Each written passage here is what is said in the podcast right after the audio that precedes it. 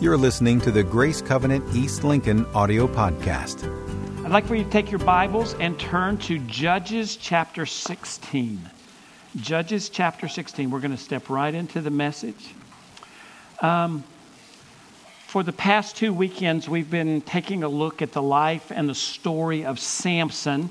So today we want to bring his story to a close. But before we do, uh, let me take just a moment to just a quick review of some of the things that we uh, have learned over the past two weeks as we've looked at Samson's story. First of all, uh, we've learned that, uh, that God created Samson for a very specific purpose. And that purpose was to take the lead in delivering Israel from the oppression of the Philistines. And God gifted Samson with great strength in order to carry out this purpose even though Samson was a man with this great physical strength, he lacked inner strength and he lacked character. And so he allowed his character to compromise his calling. Uh, last weekend, we learned that Samson was a man who was empowered by the Spirit. In his youth, it says that the Spirit began to stir him. The Spirit was moving him towards uh, a passion for the fulfillment of the calling that he had in his life, yet he was dominated by his flesh. And as a result, his life continued to be a series of, of train wrecks. And then we learned, as we looked at Samson's life, his story, that um, it's possible to have uh, God given uh, potential and ability, and at the same time be very spiritually immature. You recognize that? You can have great God given potential and ability, and at the same time be very spiritually immature. Um, Perhaps one of the greatest realities of Samson's life is to realize that Samson's story is not really Samson's story, but Samson's story is God's story of how he works on behalf of his people. Uh, Samson's life, uh, as we look at the story of Samson, is a reminder of how God works in us and through us despite our humanness and, and despite our failures. Um, as it relates to God's creation and purpose, uh, we're all very unique. Uh, but in that uniqueness, we all have something in common. And what we have in common is failure. The question is not will we fail, but how will we respond to the failure when we do fail? Let me say that again. The question is not will we fail, but how will we respond to the failure when we do fail? Um, Samson's story, or God's story as he works in Samson, is actually a story of hope because despite Samson's failures and mess ups, God never gave up on him. He never gave up on him. And the same is true of us. Despite our failures, despite our mess ups, God will never give up on us. It's never too late. We will never be beyond God's reach and we will never be separated from God's love. Isn't that assuring? I mean, is it comforting to know that? Um, over the past two weekends, you've heard me, I think you've heard me, uh, refer to um, uh, Samson's relationship with Delilah several times. So this morning, I want to unpack that relationship a little bit. So um, I want to read to you from chapter 16, uh, verses uh, 4 and 5 to begin with. And it says, Sometime later, he fell in love with a woman in the valley of Sorek whose name was Delilah. The rulers of the Philistines went to her and said, See if you can lure him into showing you the secret of his great strength and how we can overpower him so we can tie him up and subdue him. Each one of us will give you 1,100 shekels of silver. Now, let me talk you through a, a greater portion of the story. Um, unlike what we read in chapter 14 about uh, Samson's relationship with the Philistine woman from Timnah, he saw her and he said, Get her for me. She's the one I want for my wife.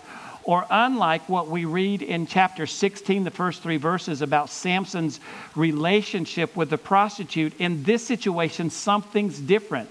Uh, in the other two situations, the Philistine from Timnah and the, and the, and the prostitute, uh, it was based on physical appearance. It was based on lust. But something's different here because the story tells us that Samson actually fell in love with Delilah.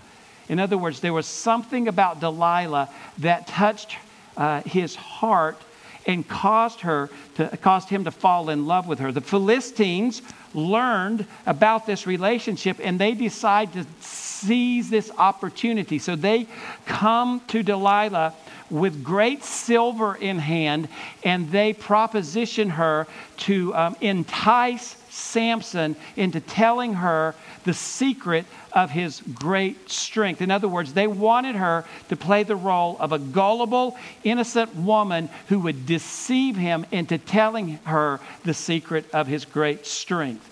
Um, incidentally, um, this great amount of silver that they were offering her, in today's economy, it would be worth $750,000. So there was a lot up for grabs at this point. Um, it's interesting because we see that Samson fell in love with Delilah, but the same doesn't seem to be true of her. We don't read about her love in return, but what we read about is that she was willing to use him to get rich. So, with this uh, proposal from the Philistines, she goes to work and she begins to play this role of the innocent, gullible woman, and she works to deceive him. Uh, unfortunately, her first three attempts are failed, and, and she doesn't like that. So, I want to walk you through these three, first three attempts.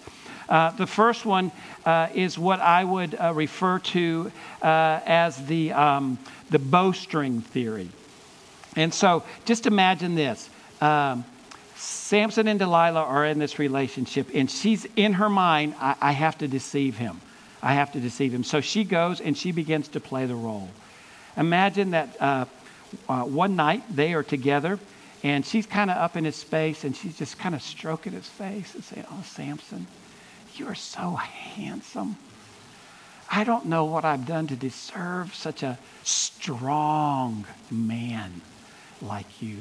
She's just kind of building him up and stroking him. She goes, In fact, how did you get so strong? How did that come to be? What's the secret of your strength? Will you tell me? And he says, Sure, I'd be glad to tell you. He said, If you were to tie me up with seven fresh, undried bowstrings, I would instantly lose my strength. So, what's a bowstring? Well, a bowstring would actually be uh, intestines from an animal that have been dried and then placed on the bow. But he's saying if you will use seven undried, so if you will use seven wet animal intestines and you tie me up, I'm going to lose my strength. And so uh, she alerts the Philistines hey, he's told me the secret. Be close at hand. In fact, she planned that so that they could hide out in the room where they were. It must have been a pretty big room because they were able to hide out in there. And um, she ties him up with these animal intestines. And then she says, Samson, Samson, the Philistines are here. And immediately he breaks loose from the bowstrings. And she is not happy. Samson, you've lied to me. Why are you making such a fool of me? I thought you loved me, and now you've lied. Why are you doing this? Please tell me the secret of your strength. He goes, Okay, I was teasing with you, but now let me tell you. And so I, this is what I call the, the fresh green rope theory. He says, If you will tie me up with fresh green ropes that have never been used before, trust me, I will lose my strength. And so she goes to work with the plan. She alerts the Philistines. They come near. In fact, they hide out in the room. And she ties him up with seven fresh green ropes that have never been used. And then she says, Samson, Samson, the Philistines are here. And immediately, what does he do? he breaks through the, the ropes. And she is not happy. You've lied to me again. I thought you loved me. You make a fool of me. You're embarrassing me in front of these people. Samson, please, please tell me the secret of your strength. I was teasing with you again, but now, now I'll tell you. Now I'll tell you. He said, You see these seven braids in my hair? He said, If you will take these seven braids and you will put them on a loom and weave them into a solid piece of fabric, I will lose my strength. And so she's gullible. She believes him. She um, uh, pulls out the loom, and she has alerted the Philistines. They're nearby, actually hiding out in the room. And um, she uh, begins to work that hair, those braids, into a solid piece of cloth. And then she says, Samson, Samson, the Philistines are here. And he just gets up, shakes that loom. It's to pieces. He's as strong as ever. She is furious. Samson, you lied to me three times. Why do you do this? I'm starting to doubt if you really love me. You're making such a fool of me. And he didn't give in right away. In fact, this went on for days and days and days until finally he had had it. She said, Please tell me the secret of your strength. He says, Okay, I'm really going to tell you this time.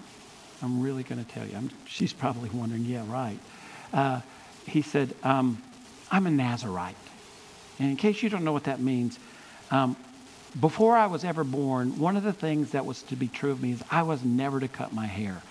And throughout my entire life, my hair has never, ever been cut because my strength is in my hair. And if you were to shave my head, I really, I, I wouldn't have any strength. She goes, okay. So that night, they're together, and um, uh, how I pictured and what I'm understanding from the passage is that uh, she has him lay his head down on her lap. Have you ever um, remember having laid your head on somebody's lap and they start stroking your hair or rubbing your face? Doesn't that feel good? And you could just kind of feel yourself dozing off, going to sleep. It, it feels good. And so he, he's in her lap. She's rubbing his, his, his, his uh, face, and, and he goes to sleep. And she calls someone in. And, and, and they, they shave his head. And she also, uh, from what I can understand, had tied him up with some ropes uh, just to, to test it out. And so she's not completely sure if he's told the truth. The Philistines are waiting. They're close by with their silver. Um, but she starts waking him up, and it says she starts waking him up with insults, probably like, you fool, you idiot, you've been lying to me, you're a no good, dirty, rotten scoundrel. And he starts waking up, and he recognizes that he's tied, and she sees him kind of struggling, and these aren't breaking loose. And so she calls in the Philistines. Uh, Samson gets up, and he goes, I can break this free. He can't do it. He, he can't do it. And so they seize him, they take him captive they shackle him, and this is when they punch his eyes out. So now he's blind. And as their prisoner, they take him down to Gaza and they put him to work in a, a, a mill, uh, working with grain. And so here, here's the rest of the story. Uh, he's a prisoner. He can no longer see. He's lost his strength. And um, uh, the, the Philistines uh, began to have a celebration. They worshiped uh, little g god Dagon. And so they have this celebration, which probably lasted for several days.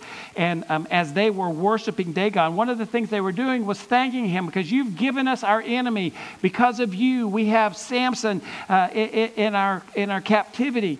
And, um, and then, uh, evidently, the drink was flowing pretty freely during that time. And so they start feeling really good and they go, Bring Samson out and have him entertain us.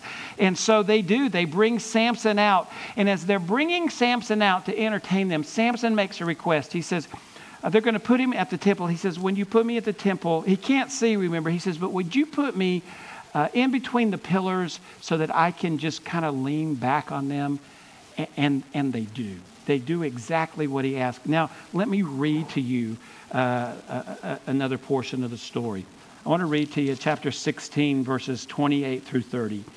It says, Then Samson prayed to the Lord, Sovereign Lord, remember me Please, God, strengthen me just once more and let me with one blow get revenge on the Philistines for my two eyes. Then Samson reached towards the two central pillars on which the temple stood, bracing himself against them, his right hand on the one and his left hand on the other. Samson said, Let me die with the Philistines. Then he pushed with all of his might, and down came the temple on the rulers and all the people in it. Thus he killed many more when he died than when he lived. So, listen. God used Samson despite his failures.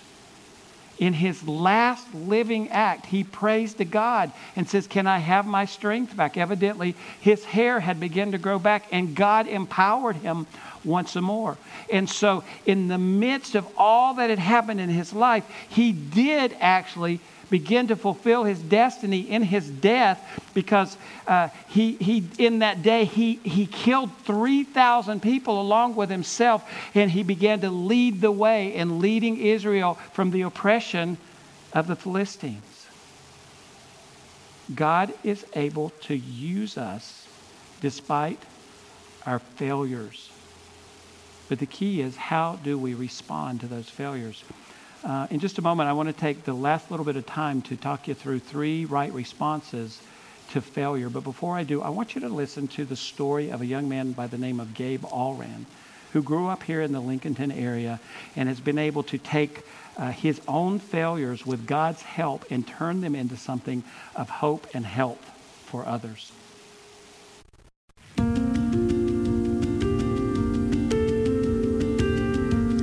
So, my name is Gabe Allran. I'm from Lincolnton, North Carolina. I grew up in a small town going to church. I remember playing in the pews of the church. And so I knew God from like a, as a child. Along the way, I, I, I got lost, meaning, you know, I, I was a normal kid that was a part of the party scene. And when I got to college, my partying escalated into like drug abuse. And before I knew it, I was full blown addicted.